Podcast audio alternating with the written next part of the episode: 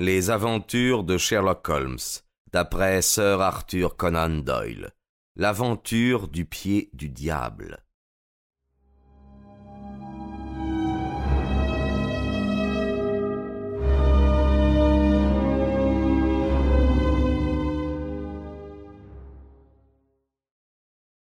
Le locataire occupait deux pièces dans la cure. Elles étaient situées dans un angle, l'une au-dessous de l'autre. En bas, un grand salon, en haut sa chambre. Elle donnait sur un jeu de croquet qui aboutissait juste sous ses fenêtres. Nous arrivâmes avant le médecin et la police, rien n'avait donc été touché ni déplacé. Je vais vous décrire la scène comme nous la vîmes en cette brumeuse matinée de mars. Elle m'a laissé une impression que rien ne pourra effacer. La pièce sentait horriblement le renfermer. La domestique, qui était entrée la première, avait ouvert la fenêtre, sans quoi l'atmosphère eût été irrespirable. Peut-être cela avait-il dû au fait qu'une lampe brûlait et fumait sur la table au milieu de la chambre. À côté de la table était assis le cadavre, adossé à sa chaise, sa barbe mince pointant en avant, les lunettes remontées sur son front, sa maigre figure brune tournée vers la fenêtre et déformée par la même expression d'épouvante que nous avions vue sur le cadavre de sa sœur. Ses membres étaient tordus et ses doigts retournés comme s'il avait succombé à une peur trop affreuse. Il était tout habillé, mais il s'était habillé précipitamment. Déjà, on nous avait informé qu'il avait dormi dans son lit et que cette fin tragique était intervenue au petit jour. Dès qu'il eut franchi le seuil de cet appartement, Holmes déploya une activité débordante. Il était dehors sur la pelouse, il rentrait par la fenêtre, il tournait autour du salon, il remontait dans la chambre, il était comme un chien courant qui a levé son gibier. Il jeta un rapide coup d'œil dans la chambre et ouvrit la fenêtre, ce qui sembla l'exciter davantage encore, car il se pencha à l'extérieur en poussant des exclamations qui traduisaient son intérêt et sa joie. Puis il redégringola l'escalier, sortit par la fenêtre, se jeta le visage contre terre sur la pelouse, regrimpa dans la chambre une fois de plus. Tout cela avec l'énergie du chasseur à qui sa proie ne peut plus échapper. Il examina avec un soin particulier la lampe, qui était d'une espèce standard, prit quelques mesures sur son pied. Il inspecta avec sa loupe la tôle de protection au-dessus du verre, gratta quelques cendres qui adhéraient à sa surface supérieure et les mit dans une enveloppe qu'il plaça dans son calepin.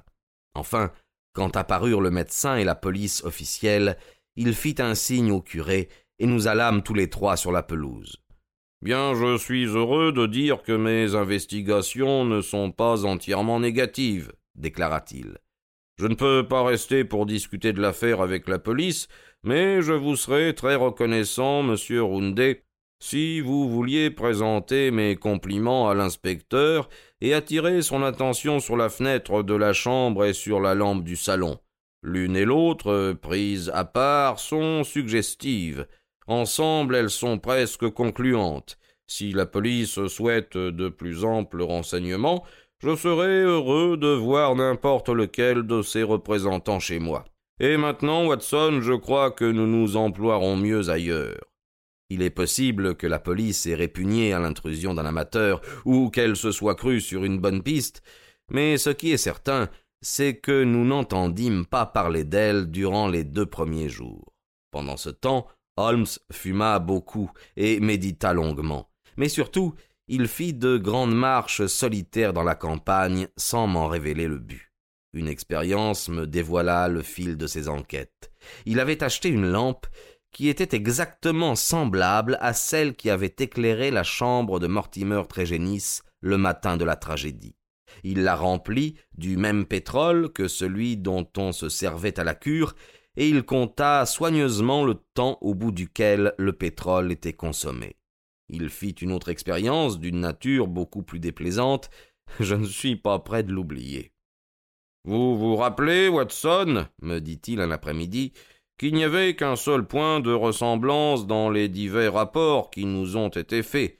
C'est dans les deux cas l'effet de l'atmosphère de la pièce sur la personne qui y est entrée la première. Vous vous rappelez que Mortimer Trégénis, décrivant sa dernière visite à la maison de ses frères, nous conta que le médecin s'évanouit à demi et tomba sur un fauteuil. Vous l'aviez oublié? Moi j'en réponds.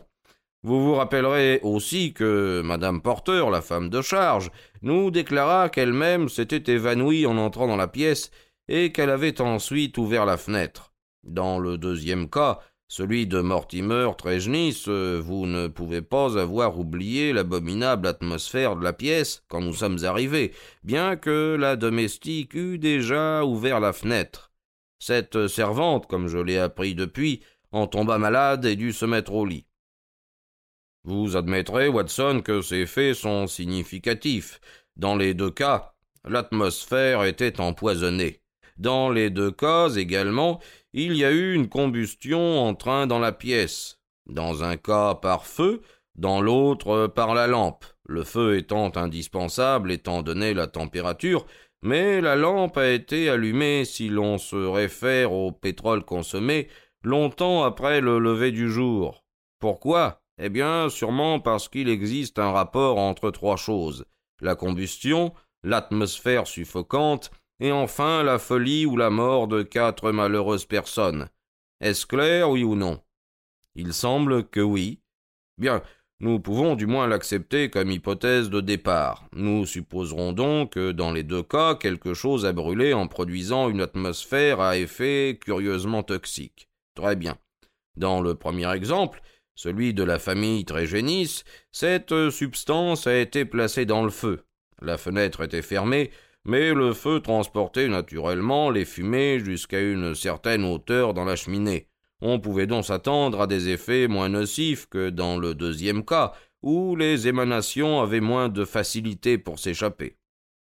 Le résultat semble indiquer qu'il fut réellement ainsi, puisque dans le premier cas, seule la femme, qui avait sans doute euh, l'organisme le plus délicat, succomba.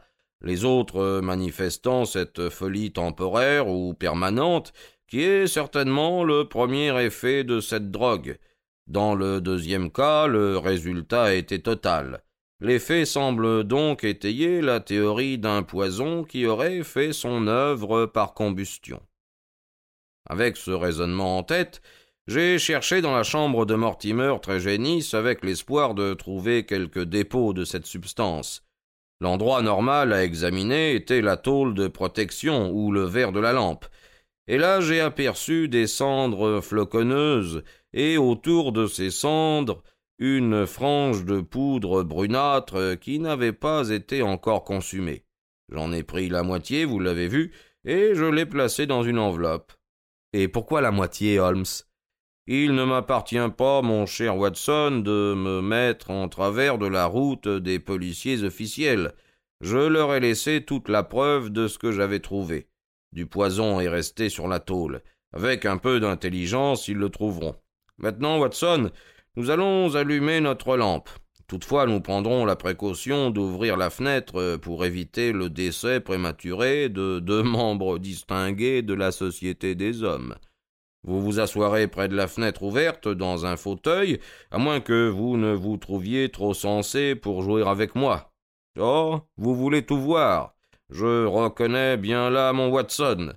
Je dispose cette chaise en face de votre fauteuil, afin que nous nous trouvions à la même distance du poison et face à face. La porte, eh bien, laissons-la entrebâillée. Maintenant nous pouvons nous surveiller l'un l'autre et interrompre l'expérience si les symptômes semblent alarmants. Tout est-il clair dans votre esprit? Bon, bien je prends donc notre poudre, ou du moins ce qu'il en reste, dans l'enveloppe, et je la répands au-dessus de la lampe qui brûle.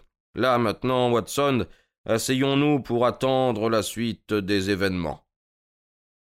Elle ne se fit pas désirer longtemps. À peine m'étais-je installé dans mon fauteuil que mes narines perçurent une odeur de musc, lourde et subtile à la fois, nauséabonde en tout cas. Dès la première bouffée que je respirai, je perdis tout contrôle sur mon cerveau et sur mon imagination. Un nuage noir et épais se mit à tourner devant mes yeux, et mon esprit me souffla que dans ce nuage était tapis, jusqu'à présent invisible, mais prêt à sauter sur mes sens épouvantés, tout ce qui était horrible, monstrueux et incroyablement méchant dans l'univers. Des formes vagues, tournoyaient et nageaient au sein du nuage noir. Chacune semblait être l'annonce menaçante de quelque chose à venir, de l'arrivée d'un personnage indescriptible, inqualifiable, dont l'ombre suffirait à anéantir mon âme. Une horreur glacée s'empara de moi. Je sentis que mes cheveux se dressaient sur la tête, que mes yeux s'exorbitaient, que j'ouvrais la bouche et que j'avais la langue comme du cuir. Mon cerveau abritait un tel tourbillon que sûrement il allait craquer. J'essayai de crier, j'entendis une sorte de grincement. C'était ma propre voix, mais distante et comme ne m'appartenant pas. Au même moment, dans un suprême effort pour me libérer, je fouillai du regard ce nuage de désespoir, et j'entrevis la figure de Holmes, blanche, rigide, marquée de tous les symptômes de l'horreur, de la même expression que j'avais vue sur les visages des morts. Cette vision me procura un instant d'équilibre et de force. Je bondis de mon fauteuil, passai mes bras autour de Holmes, et ensemble nous titubâmes jusqu'à la porte pour aller nous jeter ensuite sur la pelouse, où nous demeurâmes couchés côte à côte, attentifs seulement au soleil glorieux. La paix et la raison nous revinrent. Assis sur l'herbe, nous essuyâmes nos fronts moites, et nous nous examinâmes mutuellement, non sans appréhension, pour contempler les dernières traces de la terrible expérience à laquelle nous nous étions livrés. Ma parole, euh, Watson, me dit Holmes d'une voix mal assurée, je vous dois à la fois des remerciements et mes excuses. L'expérience était trop dangereuse pour une personne, à plus forte raison pour deux. Eh bien, je vous demande pardon. Vous savez bien, répondis-je avec l'émotion que m'inspira cette soudaine ouverture sur le cœur de Holmes, que vous aider est ma plus grande joie et mon meilleur privilège. Il retrouva aussitôt sa veine mi-cynique, mi-humoristique. Il serait néanmoins superflu de nous rendre fous, mon cher Watson, dit-il. Un observateur impartial déclarerait certainement que nous l'étions déjà avant de nous embarquer dans une expérience si redoutable. J'avoue que je n'aurais jamais cru que les faits pouvaient être si soudains et si sérieux. Il courut dans la maison et reparut en tenant la lampe allumée à bout de bras. Il la jeta dans un tas de ronces. Il vaut mieux laisser aérer la pièce. Je pense, Watson, que vous n'avez plus l'ombre d'un doute sur le déroulement de ces tragédies. Plus l'ombre d'un doute, Holmes. Mais la cause demeure aussi mystérieuse. Bien, passons sous la tonnelle et discutons sérieusement de l'affaire. Cette effroyable substance semble encore collée dans ma gorge. Je crois que tout aboutit à ceci. Mortimer Trégénis a été le criminel dans la première tragédie, bien qu'il ait été la victime de la seconde. Rappelons-nous tout d'abord cette histoire de querelle familiale suivie d'une réconciliation. Jusqu'où est allée cette querelle? Et la réconciliation a-t-elle été vraiment sincère? Nous n'en savons rien. Je revois Mortimer très génisse, sa tête de renard, ses petits yeux fourbes derrière ses lunettes, et il ne me fait pas l'effet d'un homme particulièrement disposé à pardonner. Ensuite, souvenez-vous de sa déclaration touchant ce quelque chose qui remet dans le jardin. Elle nous a quelque temps distrait de la vraie cause de la tragédie, et elle émanait de lui seul. Pour nous égarer, il avait certainement un motif. Enfin, si ce n'est pas lui qui a jeté cette substance dans le feu, qui d'autre l'aurait fait? Le drame est survenu immédiatement après son départ. Si quelqu'un d'autre était entré, la famille se serait levée de table. En outre, dans ce paisible pays des Cornouailles, les visiteurs n'arrivent pas après dix heures du soir. Nous pouvons admettre, par conséquent, que tout concorde pour désigner Mortimer Trégénis comme le coupable. Alors, il se serait suicidé ensuite? Eh bien, Watson, votre supposition n'est pas a priori absurde. L'homme dont la conscience était chargée d'un tel péché a pu être poussé par le remords à s'infliger le destin dont il accabla sa famille. De fortes objections s'opposent cependant à cette thèse. Heureusement, il existe un homme seul dans toute l'Angleterre qui sait la vérité, et je me suis arrangé pour que nous l'entendions de sa bouche cet après-midi. Ah.